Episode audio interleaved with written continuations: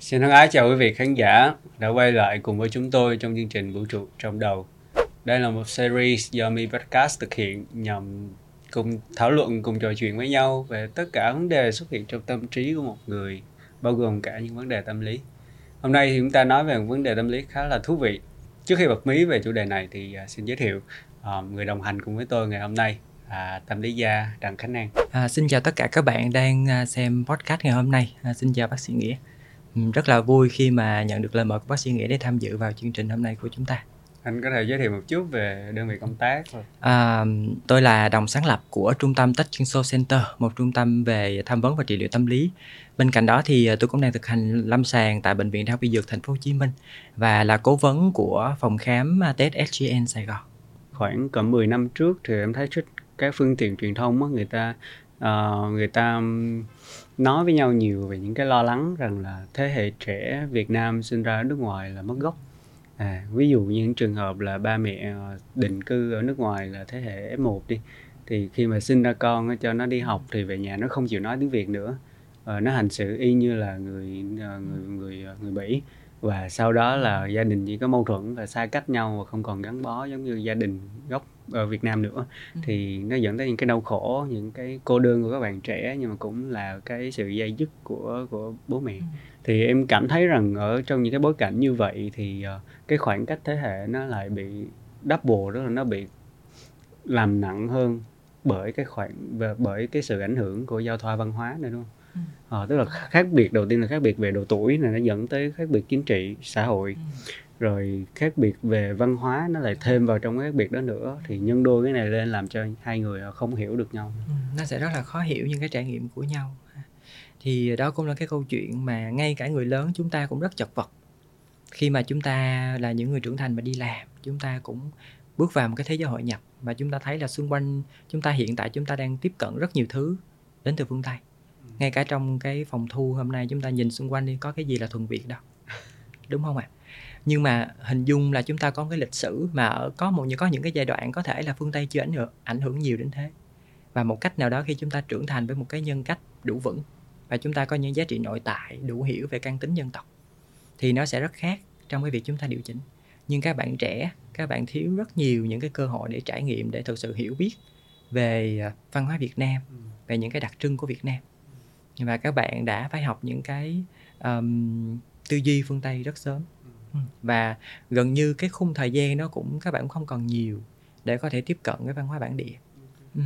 thì đó là một cái vấn đề mà đôi khi chúng chúng ta cũng sẽ cần suy nghĩ tại vì nếu cái điều này nó cần thì phải chăng chính chúng ta cũng đang đưa một cái kỳ vọng khác lên các bạn là các bạn sẽ ở một cái độ tuổi rất nhỏ nhưng chúng ta kỳ vọng là các bạn phải đông tay thông thạo ừ. thì nó liệu có phải là một cái loại áp lực khác nữa hay Quá không? Tải Ừ. thì vì vậy cái việc mà um, là những người lớn và uh, chúng ta có những cái chúng ta quyết định thay cho trẻ. Chúng ta tin đó là điều tốt nhưng cũng sẽ phải rất là suy tư. Ha, tại vì mọi thứ nó đều có cái tính hai chiều của nó cái tính hai mặt của nó. Và đôi khi chính những cái quyết định của chúng ta nó cũng góp phần tạo nên những cái căng thẳng và khoảng cách thế hệ. Mà đôi khi chúng ta cũng không hiểu là tại sao nó phát sinh. Ha. thì đấy là cái điều mà đôi khi chúng ta rất cân nhắc và đặc biệt là trong cái bối cảnh toàn cầu hóa thì cái tri thức phương tây nó cũng đang xâm lấn rất nhiều tri thức bản địa và sẽ là một cái nguy cơ rất lớn nếu như chúng ta tiếp cận với tri thức phương tây một cách quá nhiều và tới một lúc nào đó chúng ta hình thành một cái thế giới quan rằng phương tây mới là những nơi đáng sống ừ.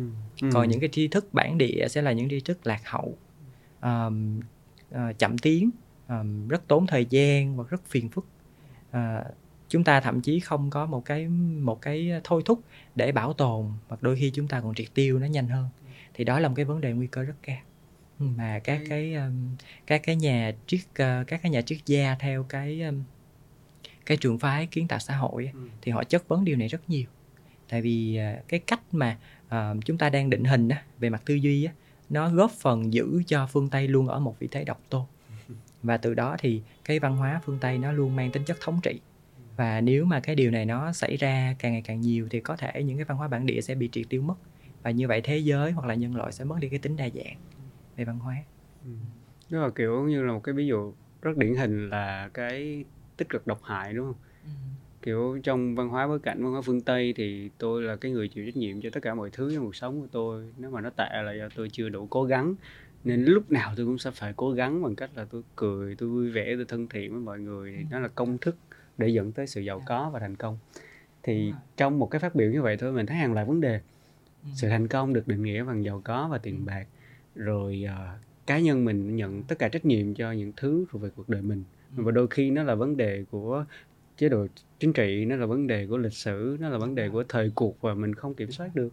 Và và cả cái việc rằng tôi lúc nào cũng phải tích cực vui vẻ và không cho phép bản thân mình tử tế với mình bằng cách là tự an ủi tự mệt rồi nghỉ một chút đi. Và tất cả cái điều đó nó gom lại nó nó nó nó trở thành một cái điều hiển nhiên mà mọi người phải theo. Nhưng mà mọi người là không nghĩ rằng đó là một cái sự độc hại. Có một giai đoạn chúng ta rất là tôn thờ người hướng ngoại. Uh-huh. người hướng ngoại thành cái hình mẫu cho thành công và thành đạt. Chính xác. À, và chúng ta hàng trong cái giai đoạn đó chúng ta thấy là hàng loạt các lớp kỹ năng về cái việc uh, diễn thuyết trước công chúng. Giao tiếp. À, đúng rồi kỹ năng giao tiếp kỹ năng thuyết trình kỹ năng hoạt náo vân vân. Rất nhiều các loại kỹ năng mà gần như được xây dựng trên cái tiêu chuẩn uh, của những người hướng ngoại và người hướng nội sẽ phải nép mình hoặc là phải gồng mình để đi theo cái chuẩn mực đấy cho đến khi có những cái tiếng nói phản biện. Ừ. thì văn hóa phương tây nó nó nó cũng cho mình một cái khung mà ở đó cái tính va đập nó có thể xuất hiện để chúng ta phản biện lẫn nhau. Ừ. nhưng mà đồng thời thì cũng sẽ luôn nhắc nhở với nhau rằng à, cái việc chúng ta tiếp cận tri thức phương tây thì chúng ta cũng đừng quá ngây ngô à, khi nghĩ nó chỉ là tri thức ừ. ừ. tại vì tri thức nó giúp chúng ta nhìn thế giới bằng một lăng kính khác khi chúng ta có cái điều gì đó mới trong đầu cái tự nhiên chúng ta bắt đầu soi chiếu lại tất cả gì xảy ra xung quanh mình thì như vậy tri thức nó góp phần định hình chúng ta cho nên uh, cũng đừng quên nhắc với nhau rằng khi chúng ta tiếp cận tri thức mới đặc biệt tri thức đến từ phương tây trong bối cảnh toàn cầu hóa thì cũng đừng quên chúng ta có những tri thức bản địa rất độc đáo mà nó sẽ cần được trân trọng cần được nâng niu và cần được hiểu đúng như nó là. Độc đáo như thế nào nhỉ? Ví dụ như có những cái yếu tố rất là thuần việt uhm, trước đây thì vì mình ở trong nam cho nên mình sẽ không có hiểu biết gì nhiều về đạo mẫu và khi mà chúng ờ, khi mà chúng ta hoặc là cá nhân của anh khi mà nhìn về đạo mẫu thì nhìn với một cái cách nhìn của một cái người miền nam rất khác. Và thậm chí là chúng ta còn nhìn qua những cái lăng kính của những tôn giáo khác nhìn về đạo mẫu cho đến khi anh ra hà nội và có dịp để hiểu hơn về cái văn hóa đạo mẫu và cái tín ngưỡng thờ mẫu thì anh mới anh mới hiểu ra cái đạo mẫu trong chính cái bối cảnh của cái nơi đó xuất phát và nó mang một cái yếu tố dân tộc rất lớn ừ. ừ. nó không chỉ là một cái tín ngưỡng về mặt tâm linh mà nó còn liên quan tới một cái hệ hình uh, về văn hóa mà ở đó thì uh, cái văn hóa của Việt Nam cổ đại đó là văn hóa uh, mẫu hệ ừ, mà một trong những cái cái điều có thể được thể hiện và còn gìn giữ tới bây giờ đó là cái nguyên lý mẹ. Ha, chúng ta thờ và thờ nữ thần rất nhiều. Thì đạo mẫu nó được được xem là một trong những cái minh chứng để nói về một cái hệ hình à, tư duy và văn hóa rất là lâu đời của người Việt. Mà cần phải được bảo tồn trước những cái làn sóng về tôn giáo hoặc là à, các cái um, cái quan điểm tín ngưỡng khác mà chúng ta à, du nhập từ từ những cái nền văn hóa khác nhau đó. thì khi chúng ta có một cái cơ hội để mình quay lại mình đi sâu mình tìm hiểu thì mình sẽ nhìn nó với lăng kính rất khác và đôi khi mình sẽ hiểu những cái nghĩa sâu xa à, nó mang những cái biểu tượng về tinh thần rất lớn ừ, cho cả một quốc gia một dân tộc chứ không chỉ đơn thuần mình nhìn một cái lăng kính nhỏ hẹp đó là một cái tín ngưỡng hay một cái tôn giáo không đâu ừ. thì ờ, cái trải nghiệm của cá nhân em á, khi mà tìm về cái thứ mà mình gọi là uh, căn tính dân tộc á, ừ. Thì em trải qua một cái giai đoạn rất là dài của cái cảm giác lẻ loi và cô đơn. Cảm thấy mình cứ nỗ lực và tự bơi trong cái hồ trong cái biển lớn và chỉ có một mình mình. Bởi vì em sống xa gia đình rồi uh, gia đình gốc của của em ở chỗ bà nội và ngoại rồi. Ông bà cũng là từ quê lên Sài Gòn từ rất là lâu rồi và ba mẹ em đều được sinh ra Sài Gòn. Nên cái việc mà em kết nối về quê gốc của mình nó cũng là cái khó khăn và rời rạc. Vì em sống cái thời gian rất là dài và tất cả những cái gì về lịch sử văn hóa thì em tìm hiểu với lại cái nó là mang một tính chất bản năng thôi. Và em thích những cái thông tin thích về học về con người về cái cách họ đã thành công thế nào trong cuộc sống thì em tìm hiểu. Và em vẫn cô đơn như vậy cho tới thời điểm mà em ra hà nội thì bên cạnh trải nghiệm làm việc thì em còn có những cái buổi em rong ruổi ở phố phường hà nội cưỡi cái chiếc xe máy thôi. Nhưng mà cái cảm giác của mình lúc đó chưa bao giờ mình cảm thấy được. Tại vì con phố nào cũng sẽ có những cái nhà cổ. À, đã có những cái người sinh ra trước mình một hai trăm năm họ sống trong đó. Góc phố nào cũng thấy có những cái cây rất là cổ kính đứng đó cả ngàn năm rồi Ừ. từ cái thời mà trong những câu chuyện của Lê Lợi trả gươm cho rùa thần hay Ừ. là ngay trong cái điện kính thiên nơi mà uh, vua Quang Trung ở đó rồi nhà Nguyễn ở đó rồi nhà Trần ở đó tất cả điều đó nó làm cho em bị ngộp ngợp trong cái trải nghiệm là mình đang ở là một cá thể nhưng mà ở trong một cái dòng lịch sử dân tộc hàng ngàn năm lúc đó em mới thực sự hiểu là nền văn hiến hàng ngàn năm là gì và em thấy rằng là mình là một phần ở trong cái dòng chảy đó và ngay lúc cái cảm giác ngộp đó luôn nó nó xóa hoàn toàn cái cảm giác cô đơn của em tại em cảm thấy mình kết nối trong cái dòng lịch sử đó.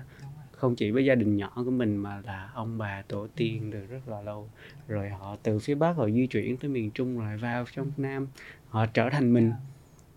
Và không có lý do gì mà mình một mình hết trơn. Đúng rồi. Nên Việt Nam của chúng ta là một cái quốc gia rất đặc biệt. Chúng ta đặc biệt từ vị trí địa lý. Việt Nam có bờ biển rất dài và nó nó là một cái cửa ngõ ha, giữa các cái quốc gia biển đảo và cái các các quốc gia thuộc khối về lục địa. Rồi chưa kể là chúng ta cái lịch sử của chúng ta có những cái giao thoa văn hóa rất lớn ha, từ giai đoạn Bắc thuộc, giai đoạn thực dân Pháp rồi đến uh, Mỹ và sau 75. Ừ, cho nên nếu chúng ta không thực sự hiểu tất cả những cái làn sóng giao thoa về văn hóa và những điều mà ông cha ta đã làm trong suốt các cái thời kỳ lịch sử đó chúng ta sẽ rất khó để cảm nhận và định hình về mình. Và thật sự tự hào về Việt Nam. Ừ. và um, nếu mình nhìn về xã hội mình sẽ thấy là lâu lâu chúng ta vẫn hay gọi chúng ta vẫn hay thấy là người Việt có cái xu hướng xính ngoại. Ừ, chúng ta cái gì từ nước ngoài về chúng ta luôn thấy nó quý nó cao nó đẹp. Và chúng ta xây dựng cái thế giới đẹp đẽ về phương Tây. Còn quay về Việt Nam chúng ta chê bai rất nhiều thì à, đôi khi đó là những cái cái yếu tố mà mình hình dung đó là cái sự ảnh hưởng của văn hóa phương Tây. Ừ. à, nhưng nếu mình có thể có thời gian và nếu đó là một cái mong muốn từ bên trong để hiểu về chính dân tộc của mình chúng ta sẽ tìm thấy được cái sự tự hào. Có thể đúng là trong cái thời hiện đại này có những thứ phương Tây rất tiện dụng à, giúp cho chúng ta tiết kiệm rất nhiều thời gian giúp giúp cho chúng ta kết nối rất tốt giúp giúp cho chúng ta làm việc hiệu quả hơn vân vân. Nhưng không có nghĩa là những cái tri thức về bản địa nó uh, là những thứ bỏ đi nó là những thứ lạc hậu lỗi thời. Mà đôi khi đó là những cái biểu tượng về tinh thần và giúp cho chúng ta biết mình khác với những dân tộc khác trên thế giới như thế nào. Đó là một cái trải nghiệm mà mà nó giúp cho chúng ta thấy mình là ai và cái căn tính dân tộc mình ở đâu. Thì đó là cái điều mà anh nghĩ là các bạn trẻ bây giờ sẽ rất là cần. Tuy nhiên nó cũng cần đến từ cái việc là uh, phụ huynh cũng sẽ cần ý thức về điều này. Và thử xem coi là chúng ta giải cái bài toán nó như thế nào? Giữa cái việc là uh, toàn cầu hóa và giữa cái việc là bảo tồn hay là uh, cảm nhận hay là tự hào về những cái cái uh, tri thức dân tộc. Em thấy là nó câu chuyện mình nói ngày hôm nay á, nó liên quan tới một cái câu hỏi mà hầu như ai cũng đặt ra trong cuộc đời mình là tôi là ai? Và để trả lời cho nó thì nó không chỉ cái cái tôi là ai nó không chỉ định nghĩa là cái con người tôi muốn trở thành là ai ừ. hay là cái con người hiện tại của tôi là một bác sĩ hay cái người ừ. đang host chương trình mà nó còn là tôi là ai được hình thành từ quá khứ. Ừ. và chỉ khi nào gom đủ cái thông tin của quá khứ hiện tại tương lai thì chúng ta mới đủ an yên và nhìn thấy những cái giá trị của mình. Và em nghĩ nó cũng giải quyết nhiều vấn đề tâm lý của các bạn hiện nay và mỗi người chúng ta ngồi ở đây đều có một cái vai trò trong cái mắt xích chuyển tiếp của lịch sử. Vì vậy thì nếu như cái mắt xích chúng ta mà chúng mà chúng ta hỏng hỏng trong cái việc là tiếp nối những cái giá trị của dân tộc để chuyển tiếp cho những thế hệ kế tiếp, thì thì nó sẽ tạo một khoảng gap càng lớn hơn cho những thế hệ sau. Tại vì, cứ mình mình tưởng tượng đi, sinh ra trễ hơn một năm là bao nhiêu biến động nó đã xảy ra rồi. Và như vậy lịch sử nó chỉ càng ngày nó càng bồi đắp thôi. Chứ nó, chứ chứ nó không có giảm cái độ dày của nó à, cho nên là uh, chúng ta ngồi đây bất kỳ ai chúng ta cũng cần hình dung về cái việc mà chúng ta làm cái mắt xích chuyển đổi uh, tiếp nối nó rất là quan trọng trong cái dòng lịch sử của dân tộc ừ. vậy thì em nghĩ cái câu hỏi cuối cùng thì nó sẽ là có cái lời gợi mở nào để cho các bạn trẻ có thể tìm được về cái văn hóa hay là cái căn tính dân tộc ừ. à, đó là cái điều anh luôn luôn khuyến khích và thậm chí là trong cái quá trình làm việc với gia đình với các bạn vị thành niên thì anh cố gắng là xây dựng uh, cái kế hoạch làm việc thành những cái phiên làm việc về gia đình ừ. để giúp gia tăng đầu tiên là gia tăng những cái kết nối những cái đối thoại đầu tiên là có thể giải quyết được những cái vấn đề đang diễn ra những cái xung đột và thứ hai đó là cố gắng tạo cái môi trường để uh, ba mẹ cũng có thể có một cơ hội học tập cùng với con cái để hiểu con mình đang như thế nào ừ. và đi kịp với những cái dòng chảy của thời đại nhưng đồng thời cũng giúp cho các bạn trẻ có thể chậm lại một chút Ừ. có thể gia tăng cái khả năng tưởng tượng của mình hoặc thậm chí là tốt hơn các bạn có thể bắt đầu đi đọc lại một số cái tư liệu lịch sử để hiểu coi vì sao ba mẹ của mình ông bà của mình lại hình dung như thế. Ừ. và thường thì anh anh cũng sẽ khuyến khích các bạn xem những cái à, tư liệu và sau đó phát biểu những cái cảm nghĩ hoặc viết những cái bài thu hoạch. À, thì một số những cái trường hợp đáp ứng rất tốt. Và sau đó thì cái kết nối gia đình nó trở nên ổn hơn khi mà à, đầu tiên mình giúp cho họ ừm, xây dựng được cái cái kỹ năng giao tiếp và lắng nghe và bên cạnh đó thì cái việc mà mở rộng những cái nhãn quan về lịch sử nó cũng giúp cho gia đình họ gia tăng những cái thấu hiểu. Thì thì thường đó là cách làm việc của anh khi làm việc với trẻ vị thành niên à, và trẻ em. Anh hiếm khi nào làm việc ờm, riêng với trẻ một thời gian dài lắm. Tại vì quan điểm của anh là không tách trẻ ra khỏi gia đình. À, vì vì đó là cái nơi mà trẻ thuộc về và cũng là cái nơi ờm, có thể là cái nguồn lực rất mạnh cho trẻ ở trong tương lai nếu như trẻ bước ra đời và có những cái cái vấp ngã thì đó là cái nơi trở về vì vậy thì ờm, luôn luôn anh luôn cố gắng à, một giai đoạn nào đó ổn và phù hợp thì vẫn sẽ à, khuyến khích trẻ mời gọi gia đình tham gia vào những cái tiến trình làm việc Ok. Ờ, Em thấy cái bức tranh nó rất là đẹp luôn á. Tức là ờ, đầu tiên mình tạo không gian để những thế hệ có thể cùng ngồi lại. Ờ, thế hệ đi trước thì họ sẽ tìm hiểu theo cái dòng ờ, cái dòng xu hướng của thời đại hiện tại thì nó khác với trước mình như thế nào để hiểu được con mình. Thế hệ đi sau thì họ lại lội ngược dòng lịch sử lại tìm hiểu về thế hệ của bố mẹ và sâu hơn nữa là cội nguồn của dân tộc. Và một điều thú vị là thậm chí bạn ờ, đi khám tâm lý bạn vẫn phải làm bài tập lịch sử. Làm Nhưng báo cáo làm thường thì là ờ, anh sẽ khuyến khích là các bạn có thể đọc một vài những cái tản văn à, nó không phải là một cái bài tập thuần lịch sử Ờ, nhưng mà nó thông qua văn học thông qua nghệ thuật nè. Hoặc là anh có thể đề nghị các bạn có thể làm mỗi hai tuần. Các bạn có thể dành thời gian để thăm một cái địa điểm nào đó ở trong Sài Gòn một cái địa điểm lịch sử một cái bảo tàng hoặc là một cái ngôi đền ngôi chùa mà nó lâu đời. Và thử tìm hiểu xem cái lịch sử của nơi đó như thế nào. Ừ thì uh, khi mà các bạn chịu làm thì các bạn sẽ cảm nhận rất là tốt. Hoặc là gợi ý các bạn đến một số những cái quán cà phê ở Sài Gòn mà nó nó được xem là những cái quán cà phê rất đặc trưng của Sài Gòn và giữ được những cái phong cách uh, của những cái giai đoạn thập niên trước. Ừm, thì chỉ đơn giản là các bạn đến gọi ly cà phê và sau đó thử nốt hoặc là thử ghi chú là những cái cảm nhận xuất hiện trong cái trải nghiệm đó với các bạn và mang đến để thảo luận trong cái phiên trị liệu nó cũng giúp cho các bạn gia tăng những cái trải nghiệm về cái không gian những cái gì các bạn nhìn thấy những cái gì các bạn được nghe. Nó giúp cho các bạn chậm lại hơn và các bạn hình dung lại được ít nhiều những cái trải nghiệm của cái thế hệ đó. À, có nhiều bạn kể lại rất là vui đó là khi đến những quán cà phê như vậy thì gặp những cái cô chú rất lớn tuổi. Thì những cô chú đó hỏi là ủa vì sao? Um, một cái đứa trẻ tuổi như vậy lại đến cái quán cà phê này. Và sau đó cái sau đó các cô chú lại kéo vào kể ngồi kể chuyện xưa. Và và đó là cái điều mà các bạn cảm thấy rất là bất ngờ.